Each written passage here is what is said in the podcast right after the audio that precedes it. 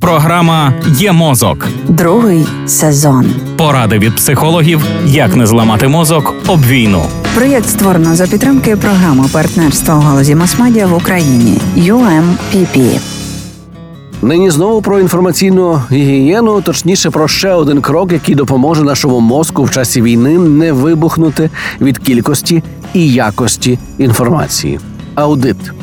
Виконайте аудит свого інформаційного поля. Видаліть канали, які вами маніпулюють.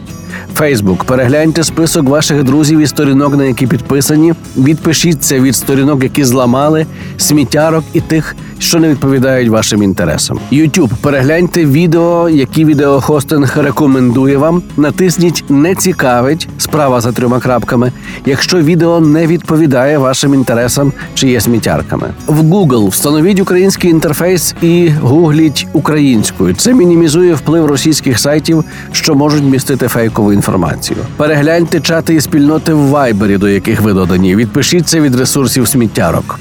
Телеграм, перегляньте канали, на які ви підписані.